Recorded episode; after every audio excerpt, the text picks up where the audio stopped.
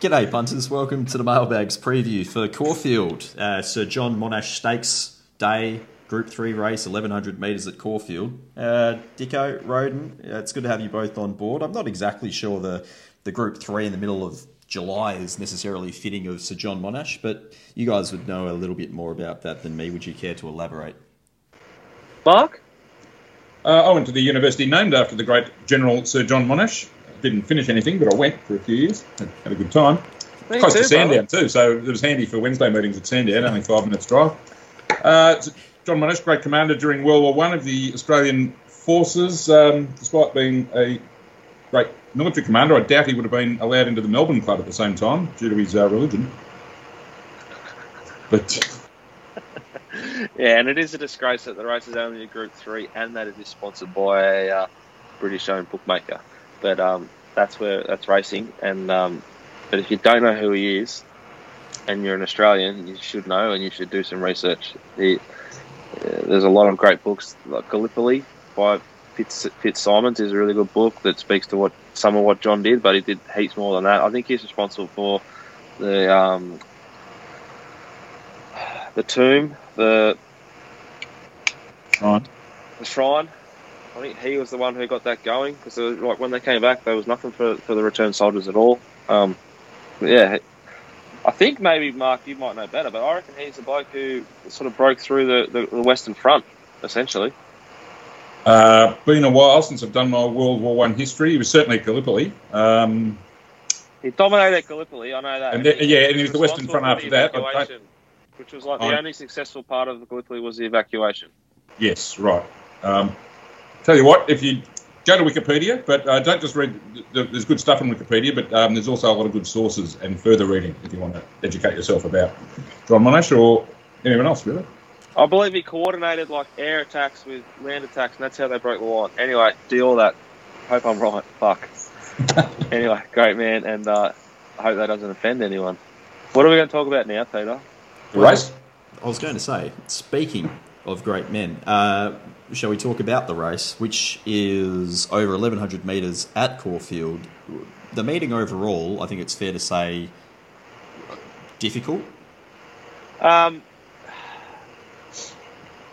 I've done the meeting in detail. It's sort of longer than I wanted to because it was difficult. Um, never been more grateful to have such a great result yesterday. That there is zero pressure on me financially, and I don't think with our subs to bet a, a stack for the rest of the week because it's it's a good coincidence because this meeting's tricky and, and quite awful. Um, the only race that I have bet into early, which we can now with the NBLs, is race eight, the the, the Monash Stakes. So um, we'll talk about that race a little bit.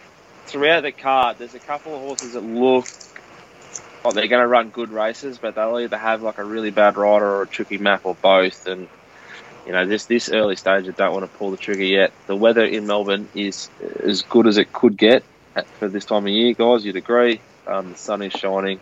It's still cold as balls, but it's the sun is shining, and uh, it's glorious. Indeed, it is. Uh, speaking of this race, $2.60 favourite Malkovich with Jamie Kah in head, uh, ahead of Villami, Villamai, Villamai, $4.60 Viridine at 650 Order of command, 750 in the form of Wester's Bester. Red Can Man, $9.50. Jack Dickens, take it away. What do you like? J Card jumps off Red Can Man and onto Malkovich. Who Malkovich sits outside of Villamai, I think, on the speed here. Um, this is a shoot race at Caulfield, yeah, 1100 metres, so they, they bang out. There's not a stack of thinking here. It's just they often can be three to six wide, and it's not the worst. Uh, I think Malkovich and Villamai the two leaders. Ashlaw, Dexalation, and Red Can Man next line. Peter, would you think that's where Red Can Man would get to? I would have thought he would have been somewhere in the first four or five, given he is from Barrier 5. I think that's about right. I just think Jack Martin on Ashlaw is favourite to give in to the speed outside him from Villamai and um, Malkovich. And Ben Gladrap Melham will just let them roll across because he's a, he's a veteran senior Victorian hoot. And the only thing they love as much as cash is cover. And he's going to get something. uh, I am Superman will slot in behind them. Then Innkeeper. I think Viridine's worse than midfield. I really, really wanted to back William Thomas off the good performance last week but and it's got beautiful track and trip stats. But barrier one with no speed on Thursday morning is not a recipe for success. So, you know, if, if they're getting right off the fence and he can go up or around them, then I like his chances a little bit more. But the map's awful. And then order of command, I think, goes back from the wide draw fresh and propel worse in midfield. Uh, Malkovich was very, very good last start. Hulk was good the same day in Sydney when it should have won but didn't. From Always. top ahead. Always should have won them, did they? I mean, get back horses that can't run past 1100 there. Uh, But the, what I'm saying is the form from the previous run in Sydney looks to be okay. The, the Yep. run in at Caulfield was, was really, really good. Um, second go at Caulfield, I, I like. I think it'll improve with the second go. I love fast horses, wide gates, J Cart. That is her bread and butter. That's why she's about to ride. To, she'll, if she hasn't ridden 100, she'll do it on this horse. I think it'll win. I think it'll start closer to 210, 220, um, which I never thought I'd say this sort of thing, but you just look at the race and this is the way it is. This horse maps perfectly. D Lane gave this thing the greatest ride it could have been given, but it's no, it's almost a positive to go to J Kah on a, on a fast horse. Uh, I'd rather D Lane on a horse that's midfield sort of thing as opposed to J Kah, which we learnt yesterday. Um, but I think this is the perfect setup for her. Horse still early in its prep. I think it starts 220. I think it wins number 10, Malkovich. Full stop. Thank you very much. Uh, okay, that's uh, that's Caulfield. Nice and short and sharp. You feature race to Group Three. We'll see how the rest of the card goes, but it's good to see. I guess some of the slightly better horses starting to resume. It's probably still just a touch early. Let's have a Which, look. which is why, which is why, Peter, it's very important to get a read from the mounting yard, Yes, which we will have for you in Melbourne, not in Sydney, because ScoMo, no one knows where he is, but he certainly hasn't vaccinated anyone, and they still haven't been able to get a lockdown there in Sydney. So, uh, no scurry on course in Sydney, but Jackson Oldham on course for us at Caulfield. Maybe me, maybe Peter. We'll see how we're travelling, but you get mounting yard mail every single race at Caulfield. won't be me. I'll be in Perth. Um, Sorry, Peter. That's very yeah. but you will get Mounting Yard Mail next Wednesday and next Saturday from Belmont. Oh Christ! Just buckle up for that. What are you gonna What are you gonna wear on court? I know you put a lot of thought into this. Have you moved past the leopard print sort of gear, or are we still there? Uh, it will be probably wet and miserable in Perth, so Right up your alley. yeah, I'll be wearing mostly black, looking like the looking like the Undertaker. So no one you speaks need to a me. big black hat, a big black Akubra. Yeah, yeah. Um, so I'm looking forward to that. Speaking of people I don't want to be speaking to, Wayne Hawkes had some interesting stuff to say with our mate G Hall about speed maps. What do we think of Oh, Wayne yeah, Hawkes? what? I, I don't think that's how Wayne talks, but what, what do we what do How we did think of Gareth his comments? him? What were his comments for those that didn't listen? Uh, well, the quote that was pulled uh, out of it was that uh, Wayne Hawke said that speed maps were a crop of shit. It was a bit more nuanced than that. Um, what he was getting at was um, that, uh, you know, well, in New South Wales, not in Victoria, but in New South Wales, you have official steward speed maps, which he wasn't a fan of. Plus, they might be getting, you know, the trainer might have a speed map, the jockey personally might have someone doing maps for them as well, and then they might have access to even another one. So they could be getting three or four different viewpoints of what the speed or the map in the race is going to be, and that is just uh, confusing the, uh, the jockeys. Um, look, I don't think speed maps are a crock of shit. I think that's too simplistic, but I think he's making a pretty good point. Um, firstly, you don't want to be confusing jockeys with a variety of speed maps, and also another thing he said in the interview was that ride the horse to where it's comfortable. You know, don't don't ride it to what the map the map you've been given pre-race is. Ride it to how it's comfortable after it gets out of the gate. So I think that's an excellent point, and more people should pay attention to that. Full stop. Um, Full stop. he's, he's good for a soundbite, Wayne. Eh? For sure. But you know what I mean? I mean, it, like I've seen T. Berry, who rides a million winners a year and is in been in great form this year. So this is not a knock on him, but it's because I backed him. But two horses he's drawn the outside gate on, or one from outside last week in small fields. He's he's decided 48 hours pre-race he's going back to last time when he Yeah. didn't need to, or didn't necessarily need to. At least hop out.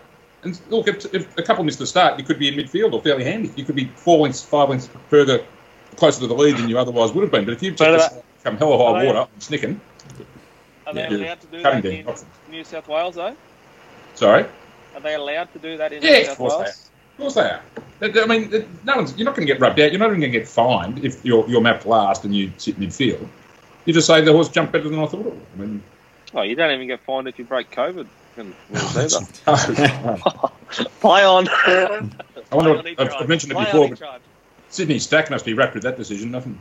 Oh, oh. Paul Vaughan had a couple of beers at home. It's like a million. Went off and had a tour. Yeah. Uh, all right, we've got two questions uh, to finish off the show. We'll follow up with EB's question from the deep dive regarding short favourites under $2 at Caulfield or Flemington and their profitability long term. This is not including horses first up.